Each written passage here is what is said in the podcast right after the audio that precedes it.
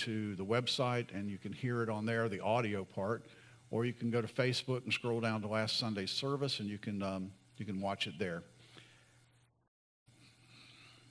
As we've seen over the, the past few weeks in Ephesians chapter 6, verses 10 through 13, the Apostle Paul introduces the subject of spiritual warfare, and that's what we're continuing to talk about today is spiritual warfare.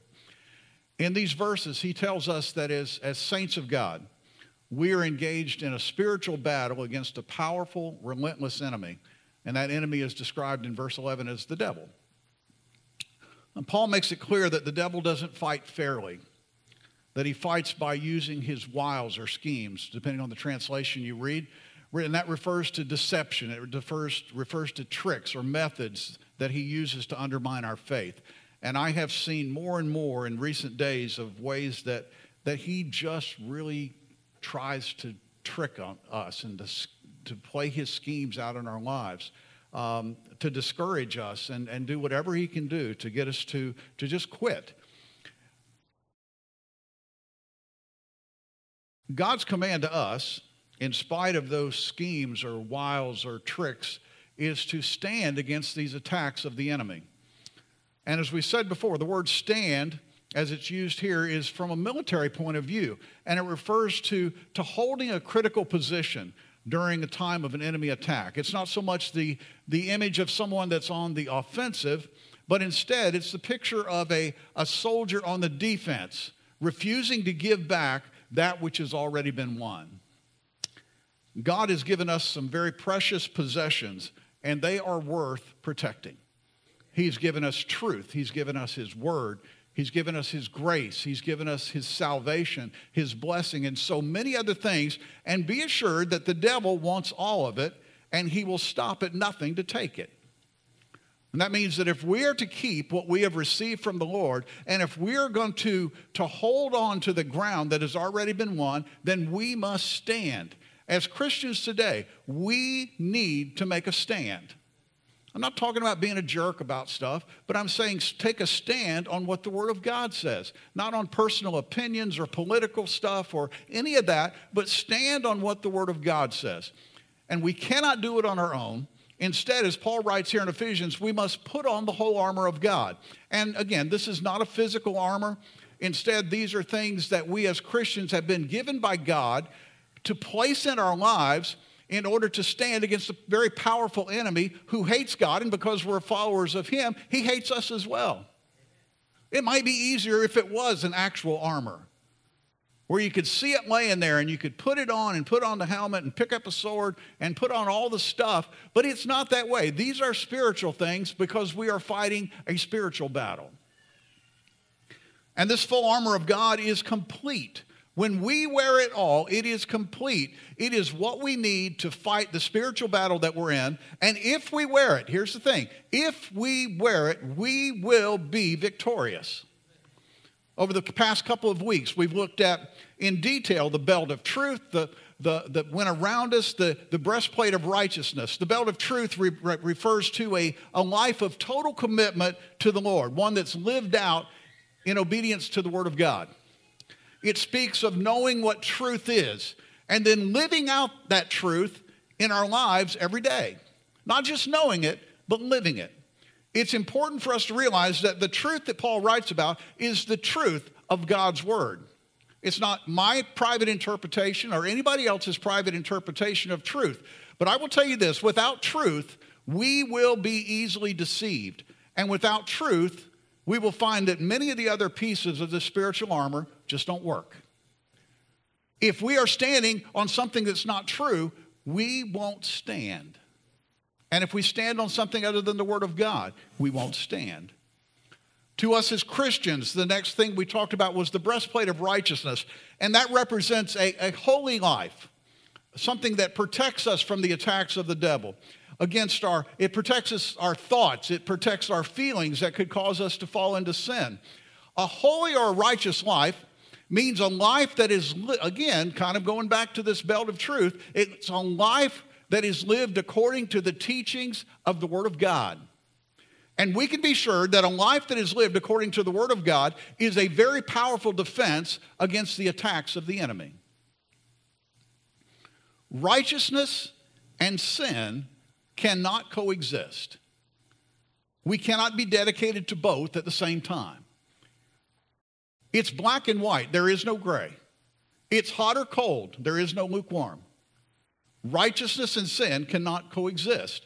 When we are not living a life according to the Word of God and we allow unrepented sin to stay in our lives, it creates flaws in that breastplate. Remember that breastplate of righteousness? Flaws that give Satan an in from which he can attack, exploit us, and often destroy us. But true righteousness, not self righteousness, but true righteousness can only come from God.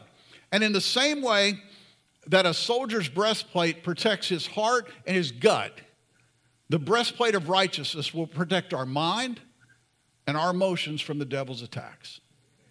With that, I want to go to Ephesians 6:15. And with your feet fitted with the readiness that comes from the gospel of peace. I want to read another translation as well. I want to read NIV and King James.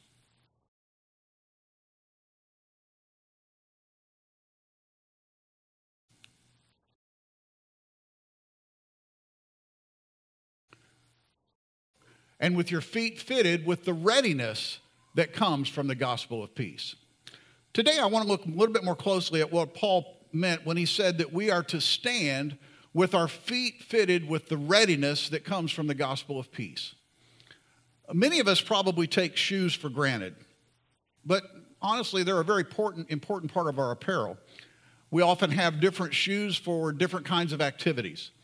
In fact, what I plan to do on any given day will often determine what type of shoes I put on.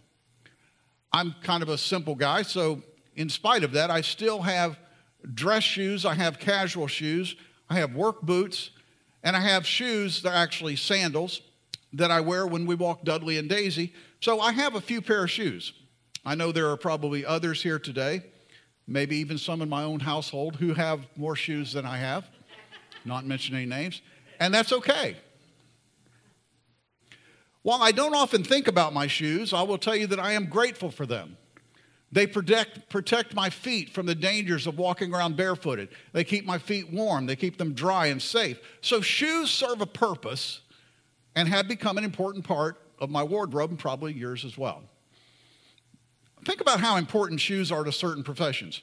Construction workers would be crazy to go out to their job without steel toed boots. What about a baseball player? Imagine a baseball player or football player walking on the field without cleats instead of wearing a pair of flip flops. When Jeffrey was in high school, he played baseball, basketball, and soccer, and he had to have different shoes for each one because they all served a different purpose. I was really glad when he went to college and only played baseball because we only had to buy one pair of shoes. But most sport Almost every sport has its own shoes specific to that sport, specifically designed for a particular use because athletes understand understand just how important the right shoes are for what they're doing. As important as shoes are to us, to workers, to athletes, they're even more important to a soldier. In fact, a soldier's life can depend on their shoes. Soldiers are often required to march long distances, to fight in all types of environments. They walk through jungles, walk over rocks, cross stream beds filled with sharp, jagged rocks. They slog through snow or cross a burning desert. And shoes are important in all of those situations.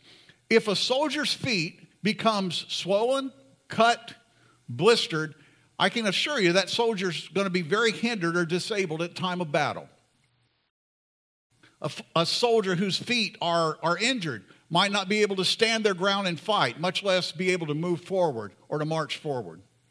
If a soldier cannot stand, and we're headed somewhere, so stay with me. If a soldier cannot stand, they might not be able to properly handle all of the other weapons that they have. And they certainly cannot advance on the enemy. So we see that sore feet could undermine a soldier's ability to stand firm. So soldiers' feet are important in battle. In World War II, the Japanese, and then in the Vietnam War, the North Vietnamese recognized this, and they used a weapon called a punji stick to take out their enemies. This is a picture of an actual punji stick. A punji stick was a trap that was made with sharpened bamboo sticks or stakes. They were often smeared with urine, feces, or other substances that would cause an infection in the victim. And the way it worked would the enemy would dig a hole, as you see here. They would put these sharpened sticks in the bottom, facing upward, and then cover the hole with a thin frame of sticks that was covered with leaves. And then the victim would actually step on this cover, fall through onto the sharpened stakes below, and it would go through their shoe and up into their foot. And because of what they had put on the stakes, an injury like this would require immediate medical attention or death could occur from terrible infections. One thing for sure an injury like this would take a soldier completely out of the fight. So, what was the solution? In 1966, a special jungle boot version of the standard issue combat boot was developed, and it had a steel plate on the bottom of the shoe, or the boot.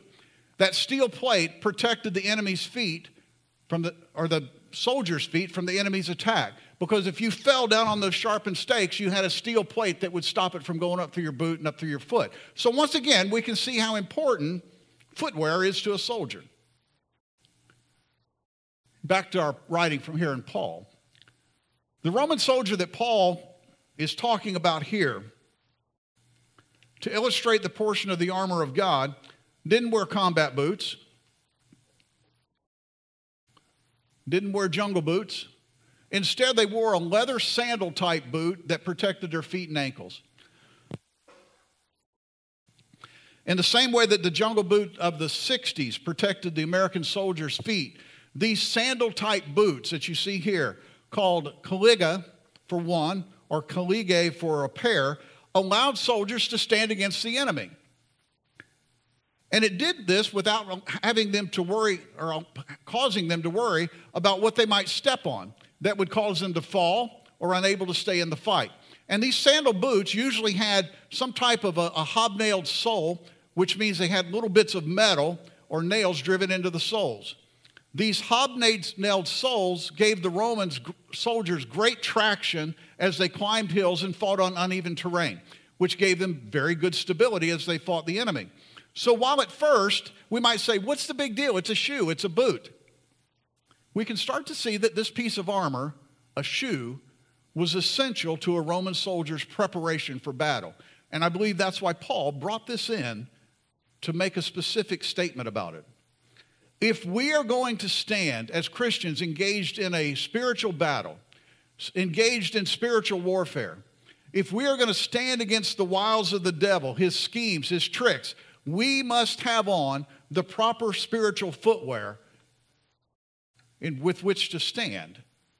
We can have on the belt of truth, we can have on the breastplate of righteousness, but if we neglect to have our feet fitted with the readiness that comes from the gospel of peace, we are destined to stumble and fall, and you cannot fight a battle if you're laying on your back. It doesn't work.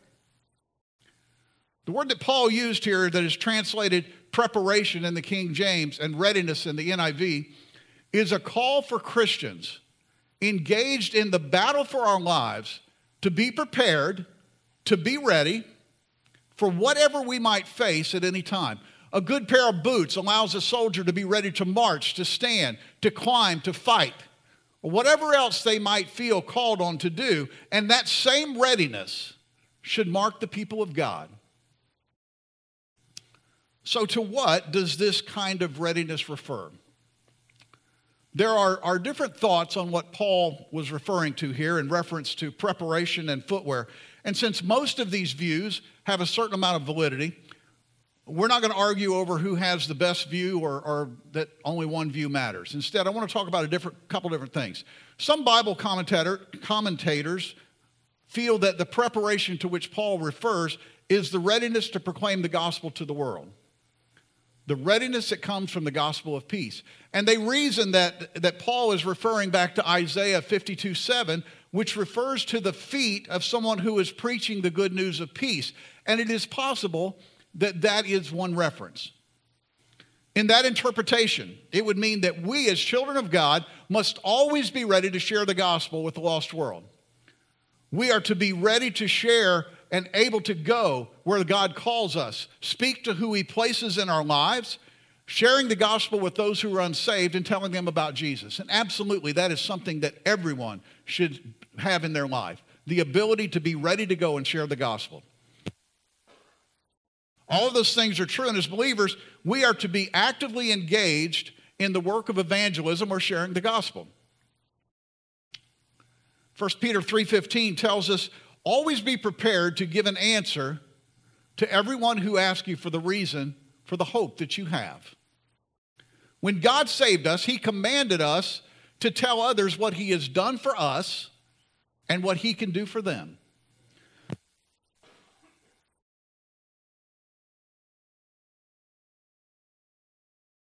Look what Jesus said in Mark 16 15.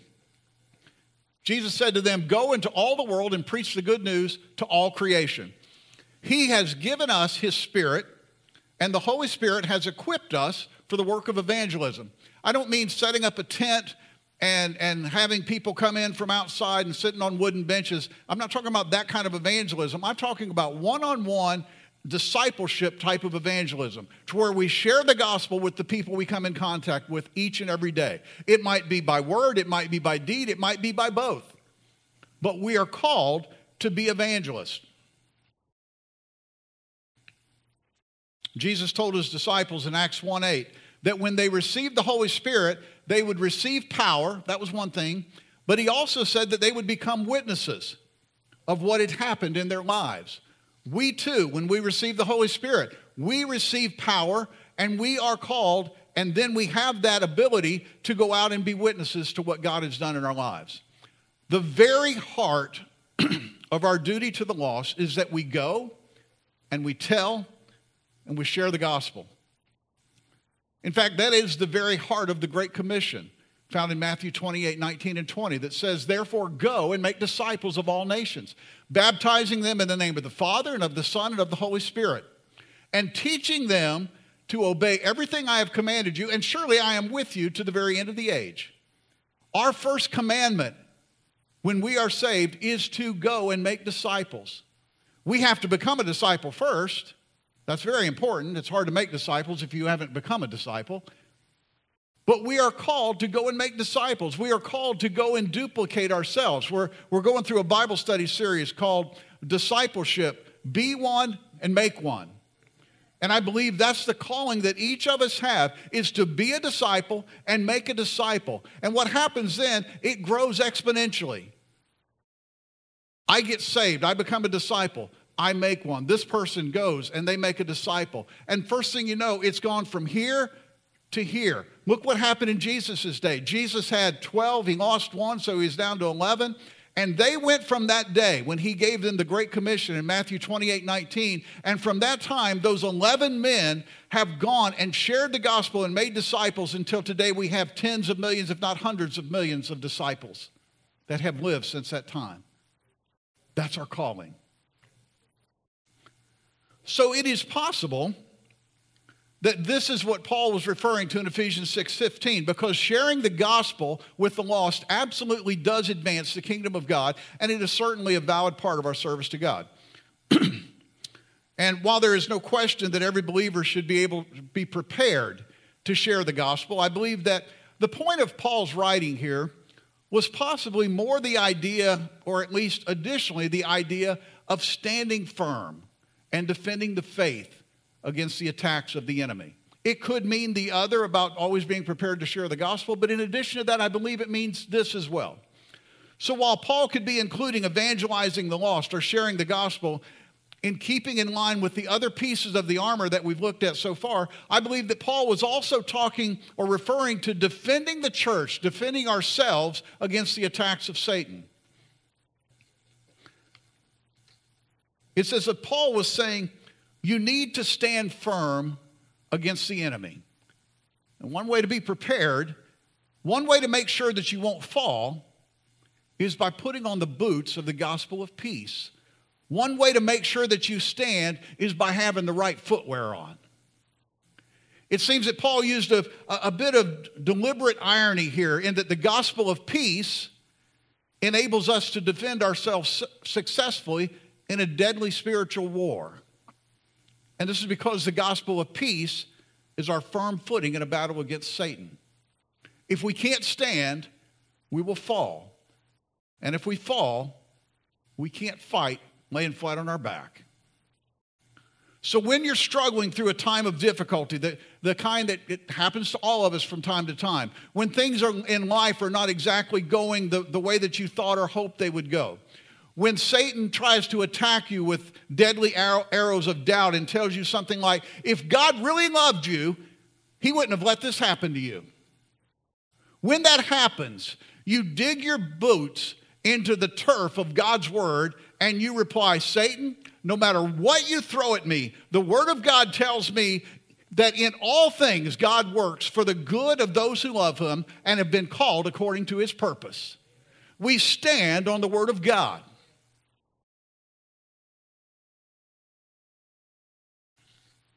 And then we straighten our armor. We straighten that belt out. We straighten that breastplate of righteousness. We firmly plant our feet. And we re- remember the words of Romans chapter 8, verses 35 through 39 that says, Who shall separate us from the love of Christ? Shall trouble or hardship or persecution or famine or nakedness or danger of sword? As it is written, For your sake we face death all day long. We are considered as sheep to be slaughtered. No, in all things we are more than conquerors through him who loved us.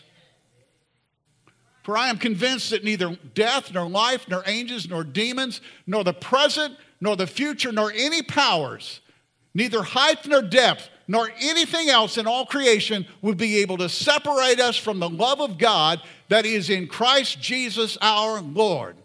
And that is if we stand. And we say that. We read that out loud if we have to. And then we say, I am a conqueror through Jesus Christ who loves me. And then you stand.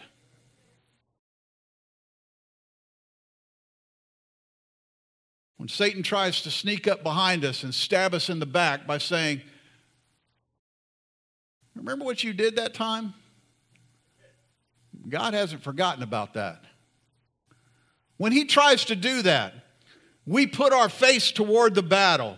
We plant our boots firmly. We dig in even more deeply and we reply, The Bible tells me if we confess our sins, He is faithful and just and will forgive our sins and purify us from all unrighteousness. And then we stand.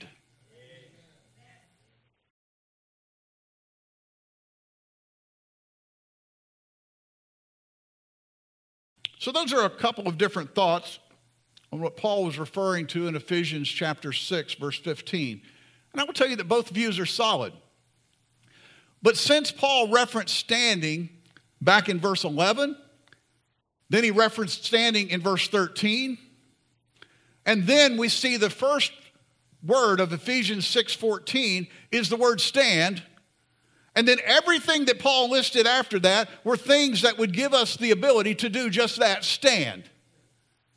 Since he did all of that, I have to believe that this particular passage, Paul is not talking as much about sharing the gospel, although we need to do that, as he is talking about fighting Satan and standing firm in our faith.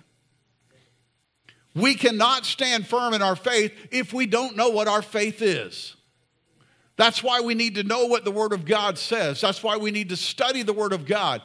All of these things are so tied in to the Word of God because that is the foundation on which we stand.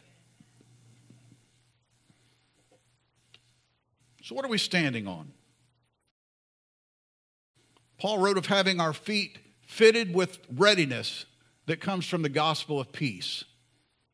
And the logical question here would be what is this gospel of peace that Paul wrote of?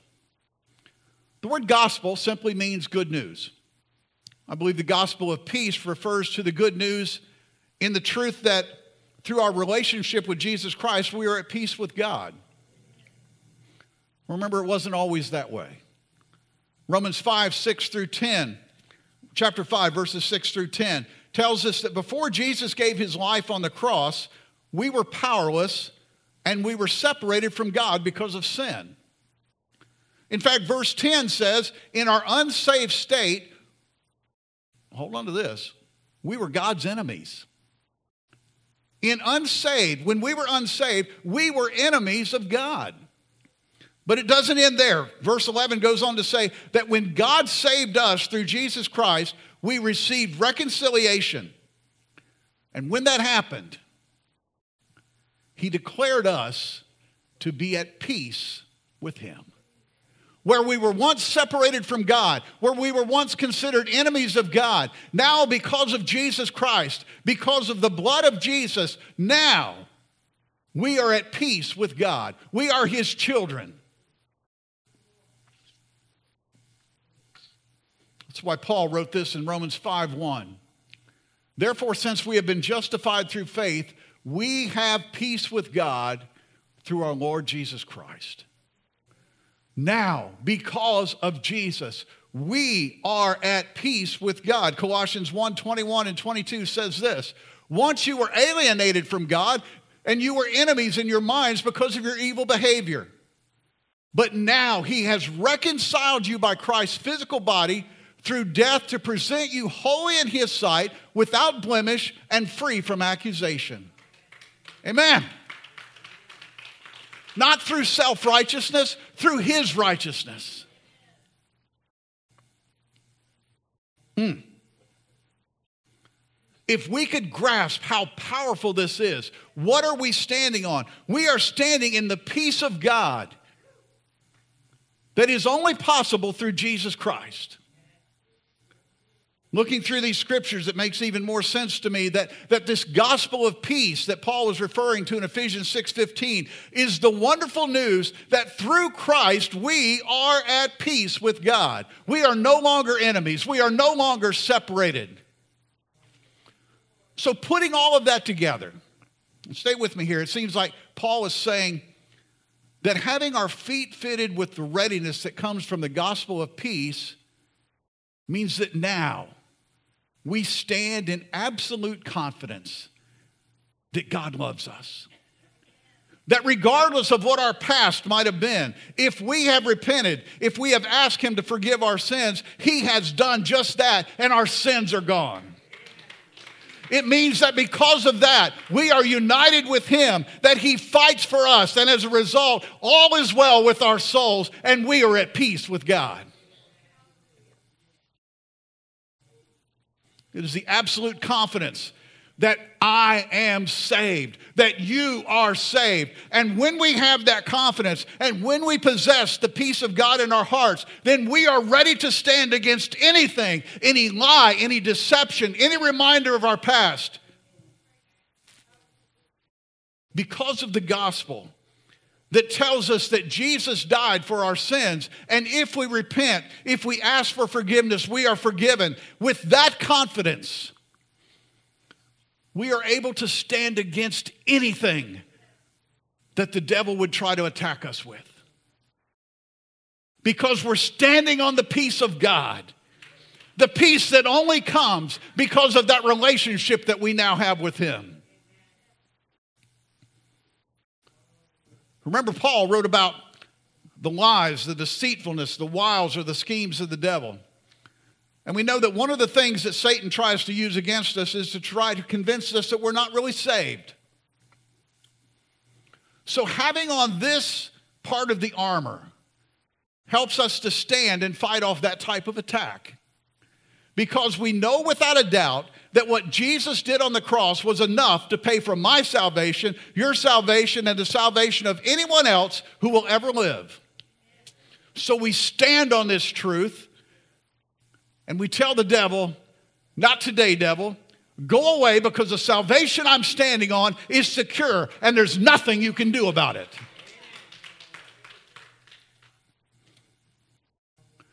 There's some examples of, of something very similar to this through the Bible in different places.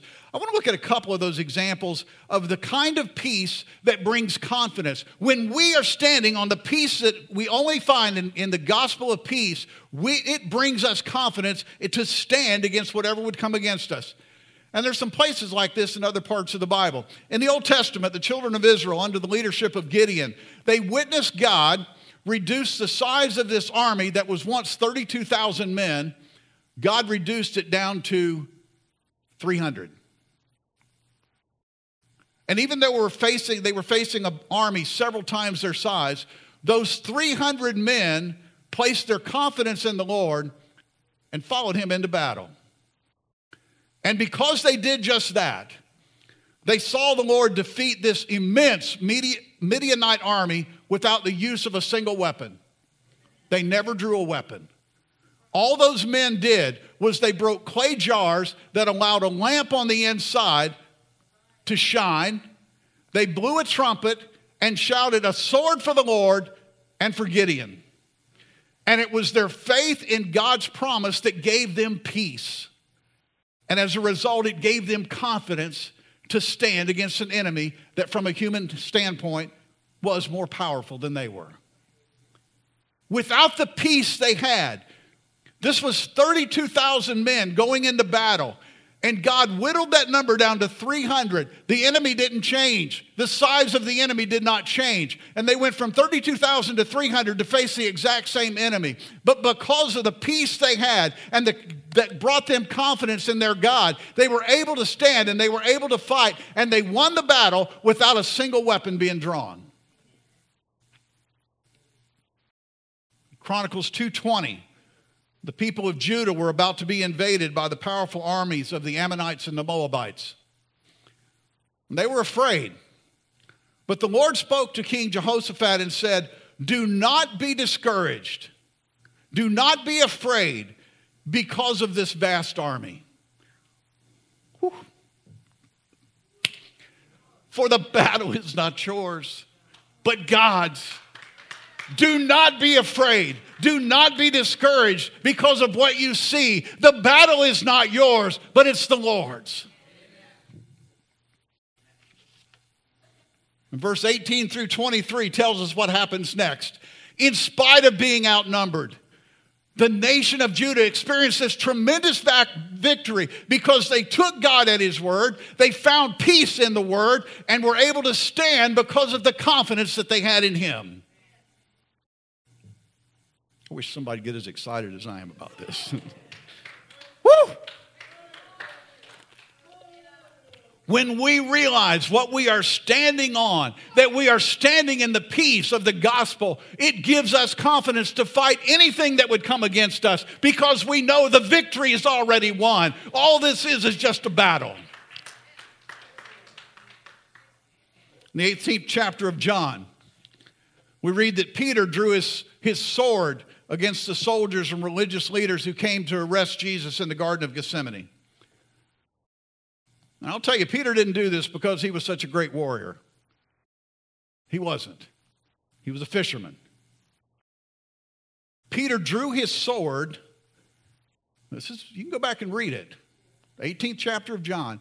He drew his sword because he had just seen this whole group of people fall to the ground. Nobody touched them. Look at this. These people who came for Jesus, they asked Jesus, Are you the one we're looking for? And then when Jesus said, I am he, verse 5 says that all of these religious leaders, these soldiers and other officials, they drew back and fell to the ground just by the word of Jesus. And it seems at that very moment, this impetuous fisherman, when Peter saw that happen, his confidence in Jesus was strengthened. And all of a sudden, he felt like he was invincible and he was ready to take on a whole army. So he pulled out his little knife. And he tried to cut a guy's head off, and instead, he just cut his ear off. But in every one of these situations we just talked about, every one of them, peace that comes from God brought confidence in God, and as a result of that confidence in God, it enabled them to stand firmly, not in their power, but in the confidence of the power of God. And we, as the redeemed of God, who stand in the Lord's power and in full assurance of salvation. We know without a doubt we're saved. We do not have to feel, fear any enemy, even if that enemy is Satan himself. So when we're attacked, we stand. We stand on the firm, unchanging ground, on the promises of the gospel of grace, on the promises of the gospel of peace. That now, once we were enemies of God, once we were, were separated from Him, that now we are reconciled to Him and we have the peace that only He can give, and we stand and we stand firm. And when we stand on that, we have confidence. We who were once on the outside are now sons and daughters of God. He is our heavenly Father, and we are His children. Everything we need to be strong in the Lord and in the power of His might, everything is at our disposal. And because of that, our confidence in the day of battle, it doesn't rest on our power. It rests on the promises of God. Regardless what things might look about, and when you look around, it doesn't change who God is.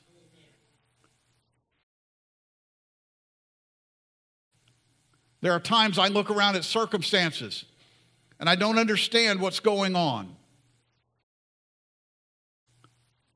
And if I allowed it to, I would get discouraged.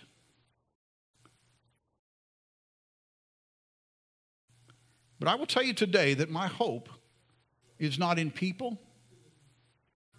My hope is certainly not in the things I see. All my hope is in Jesus. And if I lose sight of that, if I lose sight of where my peace is found, I promise you that I will not be able to stand.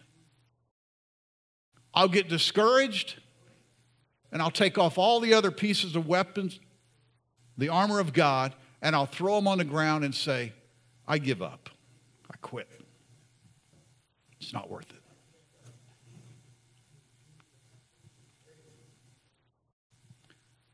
You say you do that?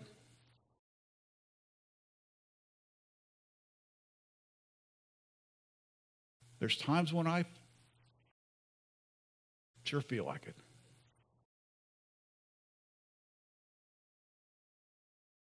But you know what I know that is? It's the devil. It's a trick of the devil. And when we realize how he works, it's then and only then that we know what he's doing and we know where that's coming from.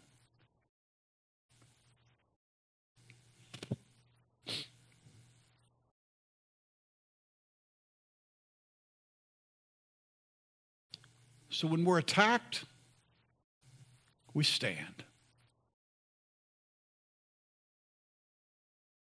The same gospel that changed us, who were once enemies of God, into children of God, who he now protects.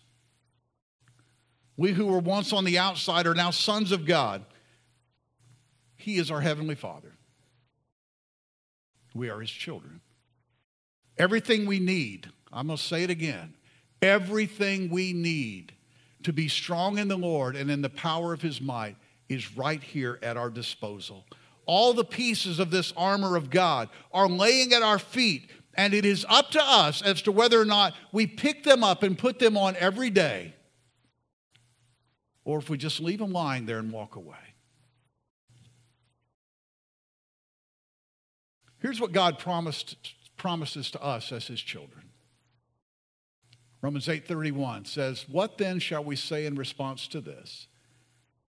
If God is for us, who can be against us?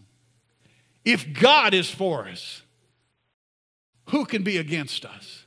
If I am standing in the peace and the confidence of God, then what do I care what all that happens around here? I know in whom I have believed. And I know that if God is for us, I can stand. And then, as we saw earlier, verses 35 through 39 of that same chapter lets us know that nothing can separate us from the love of God. It lets us know that we are more than conquerors through Christ who loved us.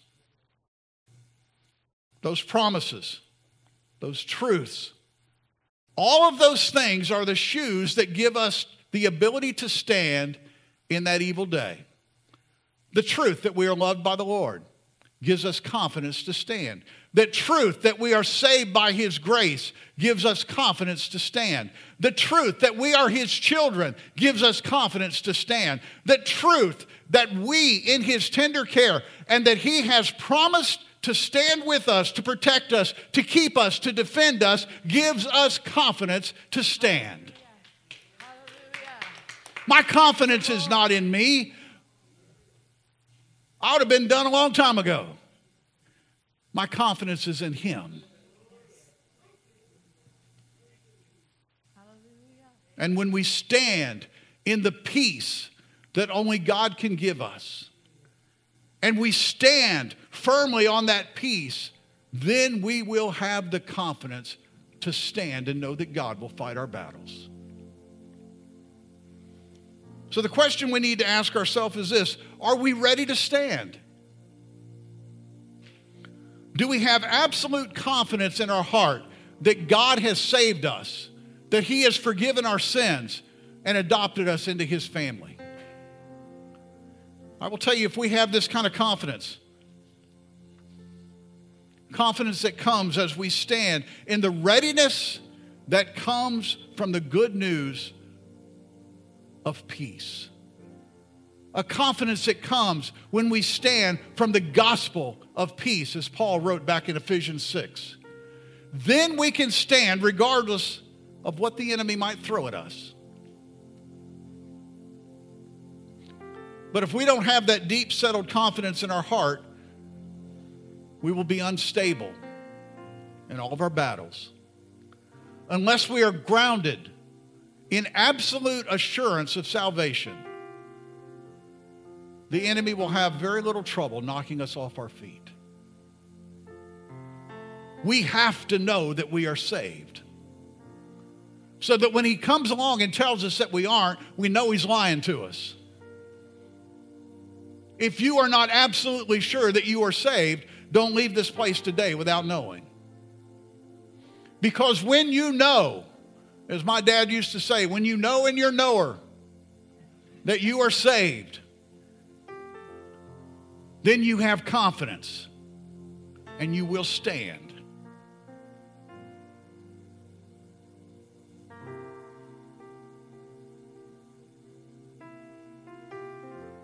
But I will tell you, you can be sure today. You can have confidence that all is well. You can know Him and His power to help you stand. You can be stable, strong, and sure in your salvation. To have that stability again, you need to know for sure that you're saved. And when you are, the enemy's going to have a hard time with you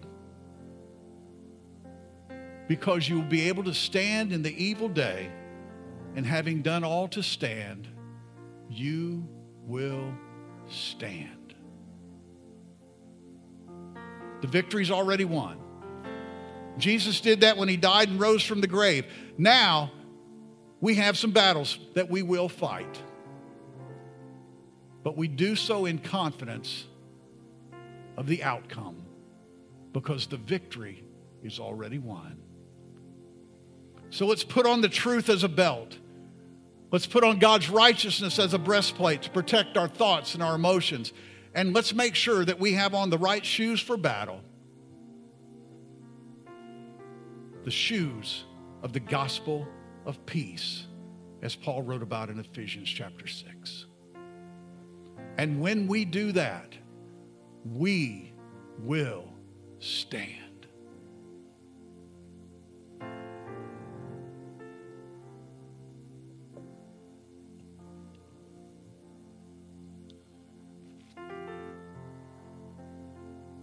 I think people hear a sermon like this and other ones in this spiritual warfare series.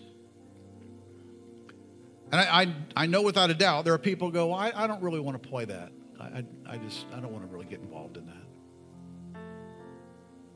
We don't have a choice. We're in the battle.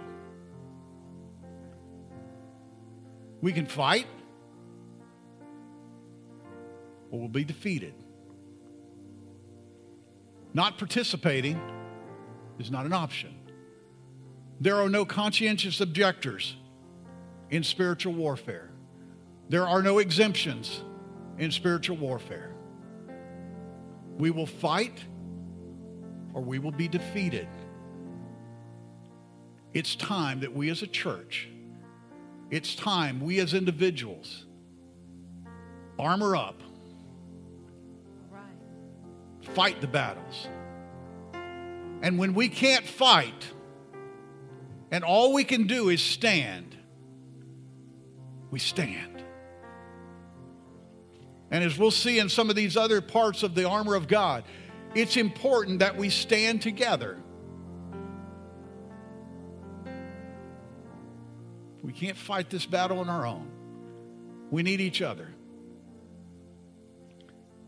Would you stand this morning? As they sing this morning, lead us in some worship before we're dismissed. I'd like for everyone just to make their way forward and find a place to pray. If you feel led to pray with somebody, please do that. If you need prayer, we will pray for you. But as they sing, would you just come this morning? Hallelujah. Standing on the promises of Christ, my King, through eternal ages, let his praises God.